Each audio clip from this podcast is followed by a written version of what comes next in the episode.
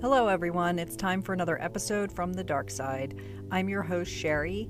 I am so excited about this one because it's in my home state of Delaware. I grew up around these places. Jack Wheeler was a prominent Washington D.C. insider and he disappeared, but not for long.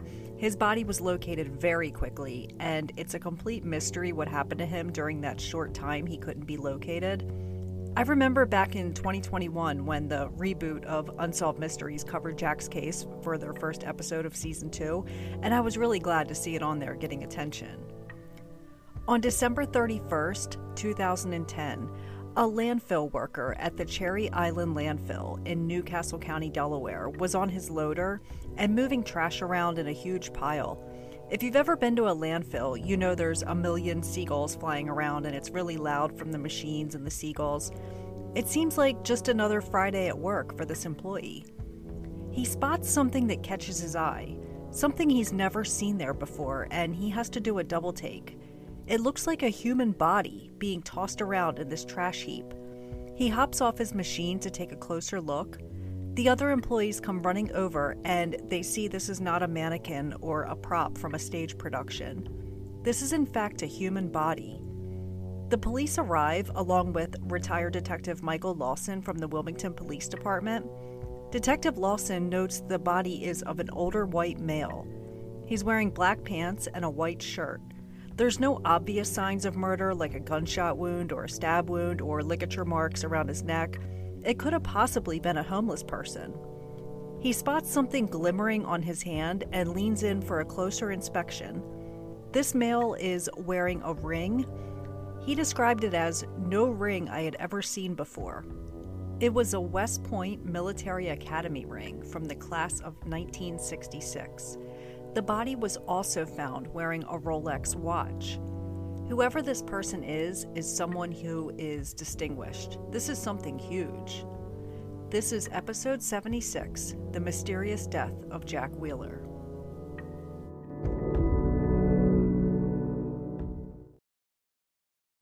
This case took place in 2010. 2010 brought us the Haiti earthquake in which 230,000 people were killed. 89% of all emails were considered spam. The number one song was TikTok by Kesha. The first iPad was released, and I remember seeing the line at the Apple store. It went through the whole mall. McDonald's began offering free Wi-Fi for customers, and shortly afterwards, Starbucks did the same thing. China had a traffic jam that lasted for 12 days and spanned 62 miles. And lastly, Comcast was voted the worst company in America, so they quickly rebranded to Xfinity. John Parsons Wheeler III goes by the name Jack, and I'll refer to him as Jack for the rest of this episode.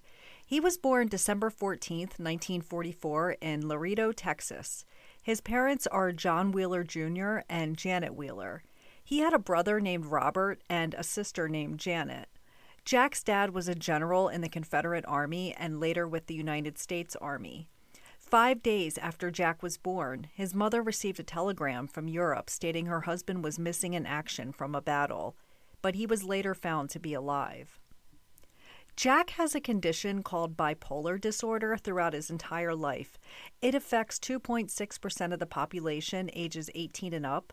According to the National Institute of Mental Health, it used to be called manic depressive disorder, but that term is pretty outdated. It is a mental illness that causes unusual shifts in a person's mood, energy, activity levels, and concentration. These shifts in behavior and moods can make it difficult to carry out day-to-day tasks. Jack suffered with this his whole life, but took medication for it, which seemed to help his symptoms. Meanwhile, he proceeded with a super badass life and did a lot of things, never letting his bipolar condition stop him from achieving his dreams. I could spend the next hour going through Jack's career and education. He has a super impressive resume. I'll give you the shorthand version. After high school, Jack attends West Point Academy, which is a prestigious university located in New York. It's one of the hardest schools in the United States to get into, with only a 10% acceptance rate. In order to be accepted, you need to have a 3.9 grade point average and recommendations from many people, including a member of Congress or a U.S. senator. You can't just waltz in and be a student. It's a long, lengthy process. Jack graduated from West Point Academy in 1966. He graduated at the top of his class. He was devastated that there were 30 members of his graduating class that were killed in the Vietnam War, and he's going to do something nice for them, and I'll get to that in a moment. He then graduated from Harvard Business School. The summer of 1968, he spent as a systems analyst for the Office of Secretary of Defense. He served a non-combat position in the Vietnam War. In 1971, he left the military and began working as a senior planner for Amtrak. Then he attended law school at Yale University. Afterwards, he became a clerk for a judge, and from 1978 to 1986, he was Assistant General Counsel, Special Counsel to the Chairman and the Secretary of the Securities and Exchange Commission. The Vietnam Veterans Memorial Wall in Washington, D.C. opened in 1982. Jack was an essential part of making this happen. He co-founded the organization that built the wall and helped raise the money. The memorial wall today in 2023 gets around 5 million visitors per year. Folks say the wall would not have been possible without Jack. He was also the national director of Mothers Against Drunk Driving. Jack was a Pentagon official. He was a presidential aide to Ronald Reagan, George Bush, and George W. Bush. He was the special assistant to the Secretary of the Air Force from 2005 to 2008. He was the CEO of the Vietnam Children's Fund and oversaw the building of 51 schools. Jack had been married to a woman named Elisa, and they had 2 children, a son and a daughter, but they eventually got divorced. Jack remarried to a woman named Catherine Kleiss in the 90s. She has 2 adult daughters of her own that Jack treated just like his own kids. Jack is incredibly smart and very involved in politics and the government. He is well respected and distinguished. It's currently 2010. Jack is 66 years old, and Jack isn't one to settle down and retire like the rest of his friends his age. He's a busy man, spending his days on his cell phone and laptop. He always has his briefcase. Jack still works. He has to stay busy. That's just who he is.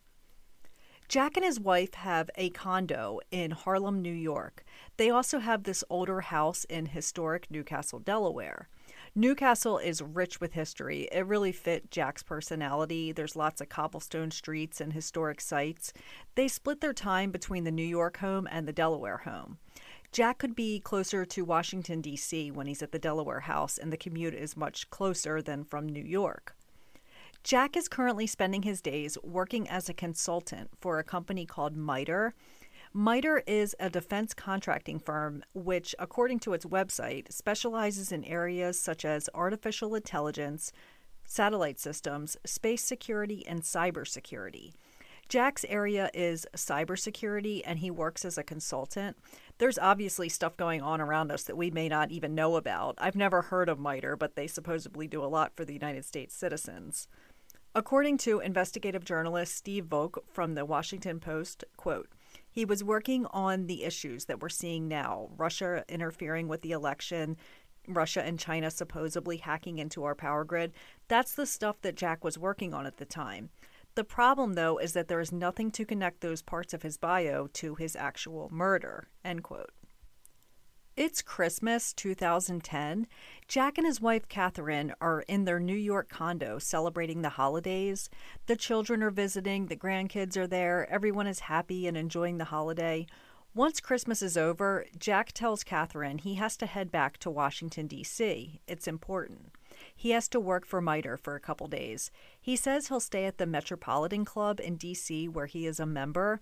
The Metropolitan Club is a historic exclusive club for government officials and super notable people. You have to be a member, and there's usually a 5-year waiting list.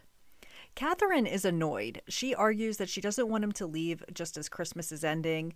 It's too soon to go back to work, but he insists it's just for a couple days. So Catherine stays in New York, and Jack leaves to head to D.C. via an Amtrak train. It's December 28th, 2010. They argue back and forth between texts and emails after he leaves. We do have surveillance that Jack did indeed go to Washington on December 28th. During the day, he had been emailing back and forth with his wife, attempting to make up. He also emailed his daughters and stepdaughters. Around 5 p.m., he posted on the West Point Class of 66 message board complaining about the corruption in NCAA sports. He was supposed to stay in Washington, D.C. for a couple days, since that's what he told his wife. But by 7:30 p.m., Jack was back in Delaware. This is where things are going to get weird, and ultimately Jack will be dead in just 2 days. Those 2 days between when Jack returned that evening from D.C. and when his body was found are a complete mystery. Luckily, there was a lot of surveillance footage going on, so we can see bits and pieces of his whereabouts.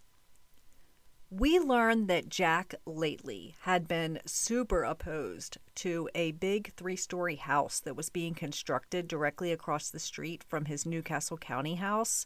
He argued that the site that it was being built on was part of Battery Park, and it held a lot of historical significance.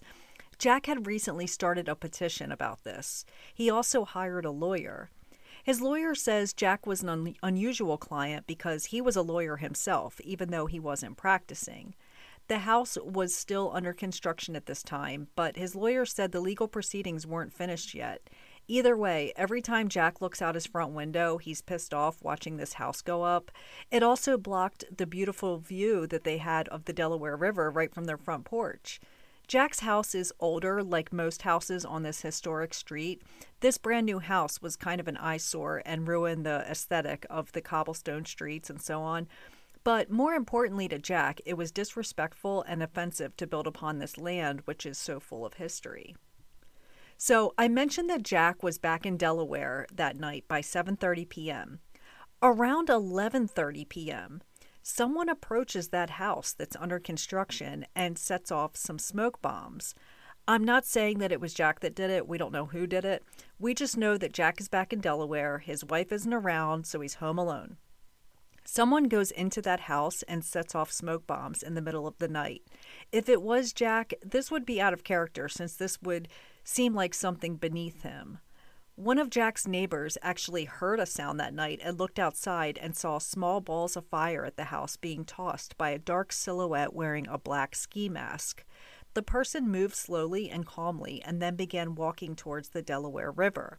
He described the whole thing as creepy. He called the police and the fire department, and the fire was quickly put out. The next morning, Jack is in Wilmington, Delaware. We don't know where he spent the night, if it was at his home in New Castle or where he was. Police believe he was in Wilmington, but we don't have a way to prove this. Either way, at 8:45 a.m., Jack is in Wilmington. He called a cab and asked to be taken to the Hotel DuPont.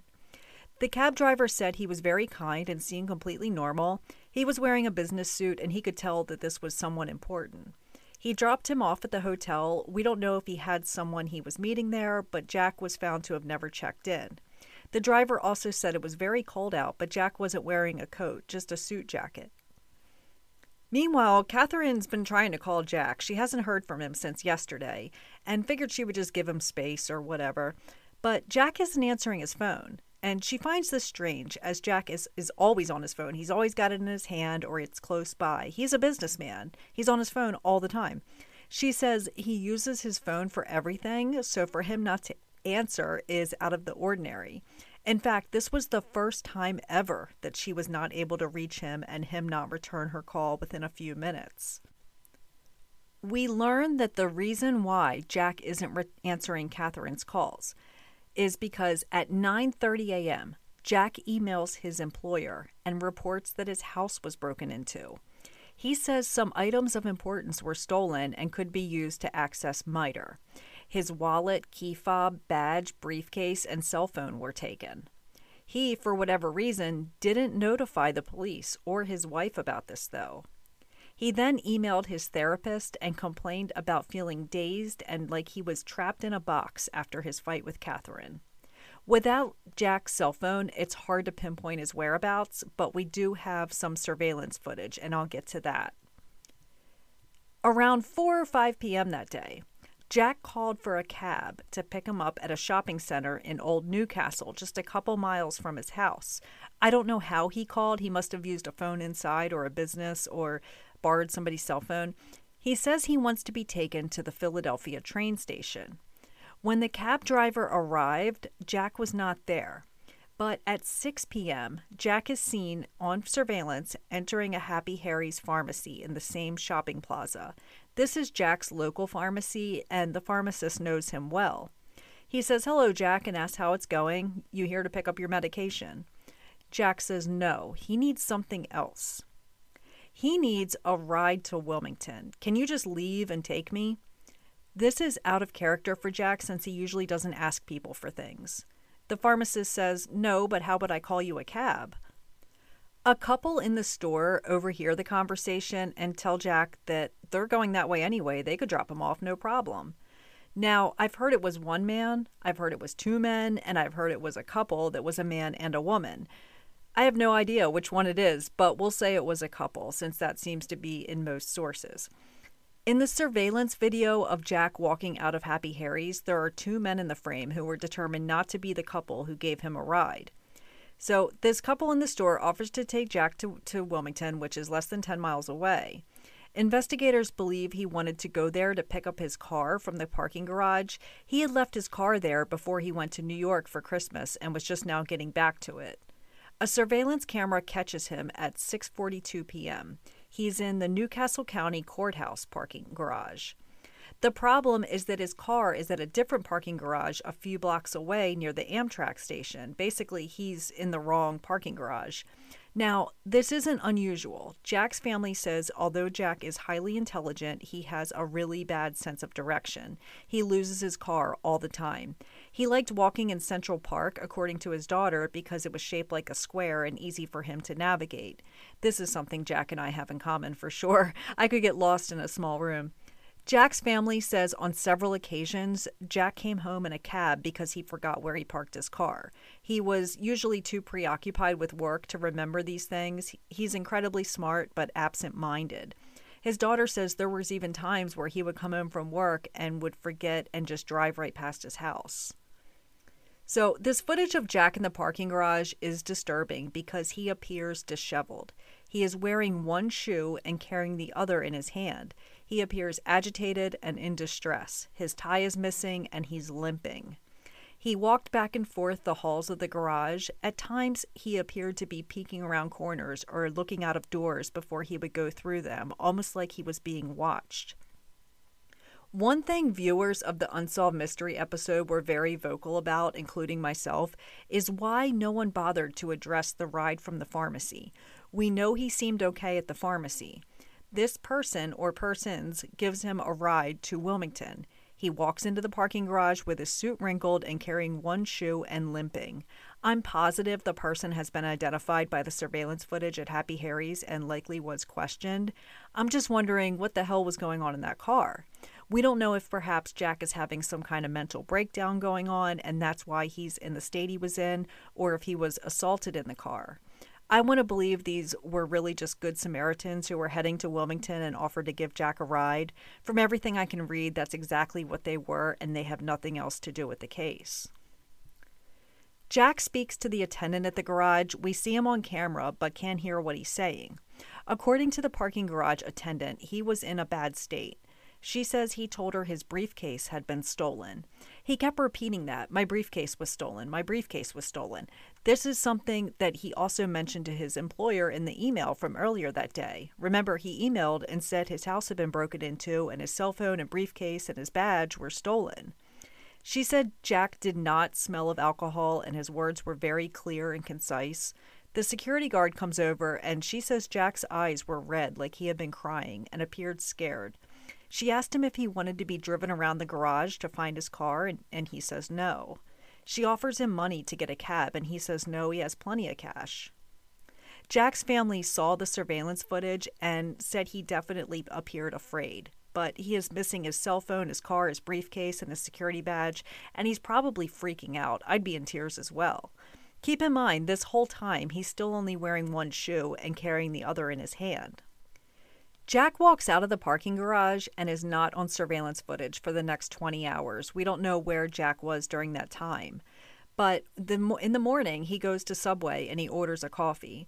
The employees say he was wearing dress clothes but appeared filthy. His white dress shirt was black in some spots, almost like he had been wearing the same clothes for a few days. They also said he paid for his coffee with cash that he pulled out of his pocket. Jack is spotted that afternoon. This is December 30th, 2010. He is seen in surveillance video in the basement of the Nemours building in the city of Wilmington. The Nemours building is this huge corporate office building. It even has its own Starbucks location inside of there. Lots of businesses are in this building. The basement is full of hallways and staircases, employee lockers, and maintenance stuff. At one point, Jack goes upstairs and walks into one of the law firms. He asked to speak with the managing partner, but left before he could speak to him. His family said Jack didn't know anyone at this firm. He stopped into the Small Business Administration office on the building's 11th floor, asking for a ride to Philadelphia. The office manager there said he told her he was a fellow federal employee as well. She asked which agency, and he didn't respond. He just walked out. A few people asked him if he needed help because he's disheveled and appears confused. He told them he was fine. Investigators later found evidence that Jack may have been sleeping in the stairwell at some point during his time in the Nemours building. I'm not sure what evidence they have to say this, but they wouldn't release it without being sure about it. They likely found a makeshift pillow and a blanket. Jack, according to his family, had no connection to the Nemours building in the past. He had an appointment there years ago, but he hadn't been to this building in a long time. At 8:30 p.m. on December 30th, the video shows Jack exiting the Nemours building. He is wearing dark pants and this time a dark blue hooded sweatshirt. He likely got the hoodie from one of the employee lockers in the basement where he was for some time. 10 minutes later, the street camera sees Jack walking through the valet area of the Hotel DuPont with his hood up. It showed him cross Market Street and head towards Rodney Square. He's walking towards a high crime area. This was the last confirmed sighting of Jack while he was alive. Meanwhile, Catherine has been calling and calling. She can't reach him. As far as she knows, he's in D.C. That's where he told her he was going and would be staying at the Metropolitan Club. He did go to D.C., but he left early and came back to Delaware. Catherine doesn't want to leave New York yet because they had gotten a lot of snow up there and she was snowed in.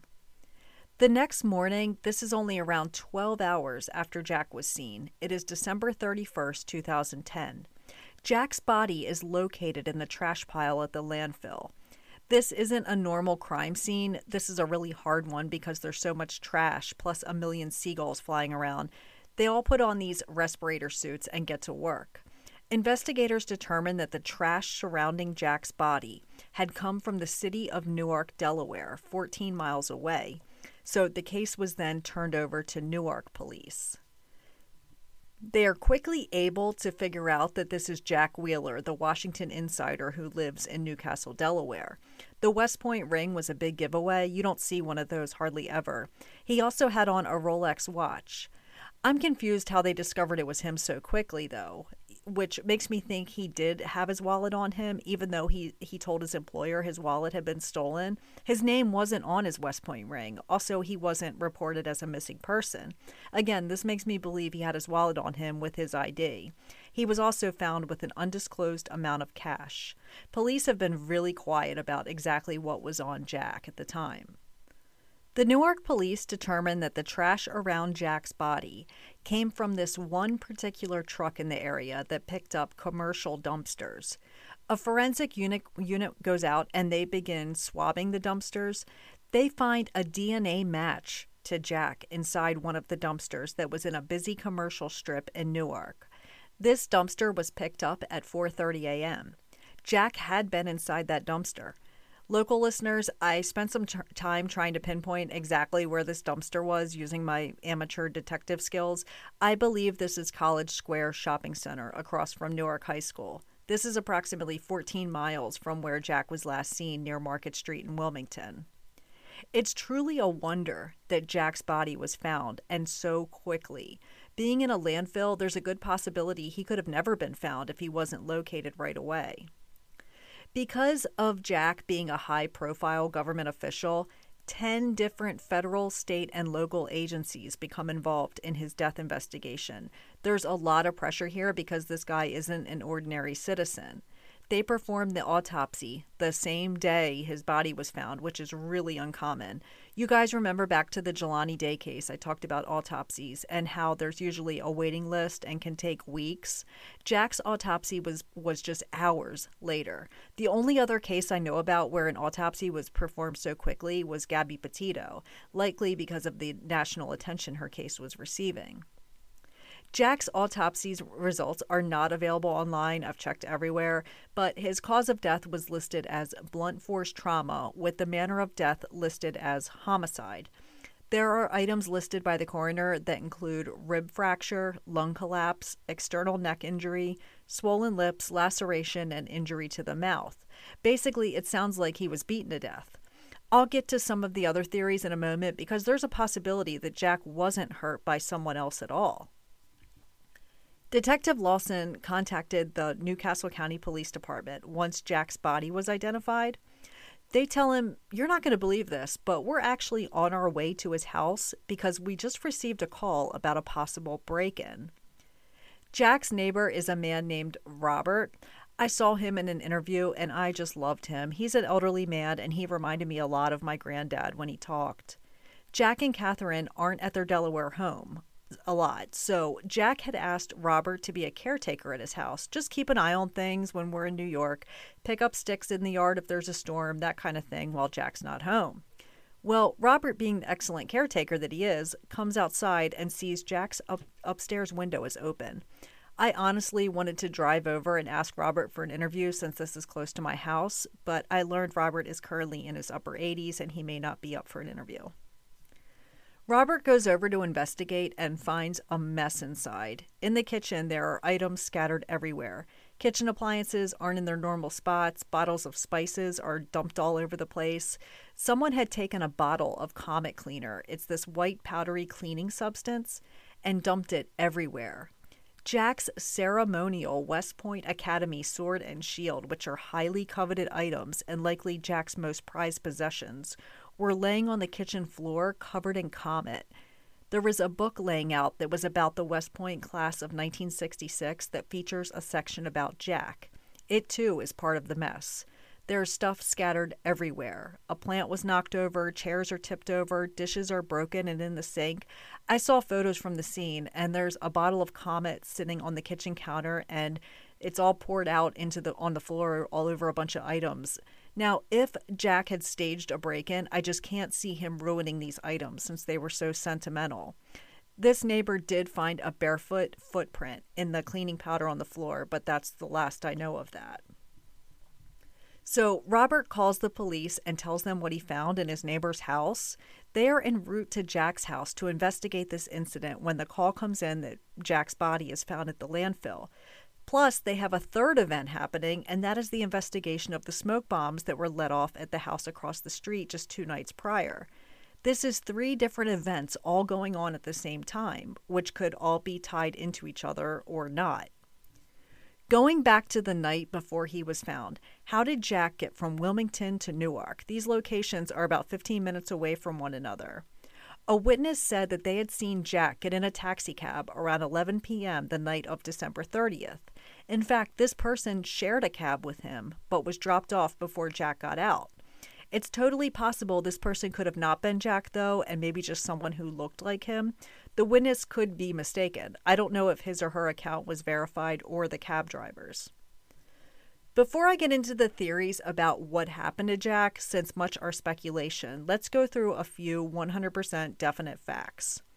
Jack had reported his wallet, phone, badge, and entry card into MITRE to his employer via email on December 29th. He did not report this to police or to his wife. Jack's phone that he reported missing was found by police at the house across the street. It was a BlackBerry, and it was just laying there next to the house in the grass. Another fact was Jack was definitely inside of a dumpster before going to the landfill. Traces of his DNA were found inside one of them.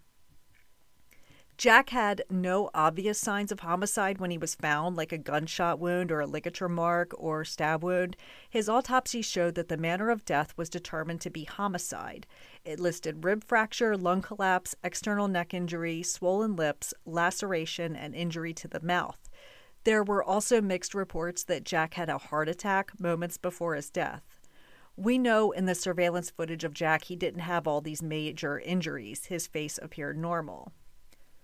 One of Jack's longtime friends said, "I think that what we know, because Jack was involved in a lot of things, suggests that we should keep an open mind." It's totally possible that all three incidents are connected, or just a major coincidence. Jack's phone was found in the yard of the house being built across the street. He also reported to his job there was a break-in at his house, and his phone and other items were stolen. Whether there really was a break-in, we don't know. It is possible that Jack staged the scene at his house, but to have his prized possessions covered with Comet Cleaner and on the floor is absurd. These are items that are displayed in a case. Also, I've never heard of someone breaking into your house and dumping bottles of spices out. The trash truck drivers said that a lot of times when it's cold out, homeless people will climb into the dumpsters to keep warm. They even sometimes have a side door on them. When the truck arrives and starts to lift the dumpster up, many times they'll hear someone yell from inside and start to climb out. We know Jack has no coat on. It's possible that Jack climbed into the dumpster to keep warm and sleep and was picked up by the truck and sustained injuries while falling into the compactor. It was 22 degrees that night in Newark. All the injuries Jack sustained, according from the autopsy report, could be consistent with being in a dumpster and being thrown into a trash compactor. It makes me wonder if they can narrow down his time of death, since the dumpster was emptied at 4:30 a.m., but since it's so cold out, his body temperature and time of death would be hard to discern. For Jack to climb into that dumpster himself would be a major character change from how Jack normally is.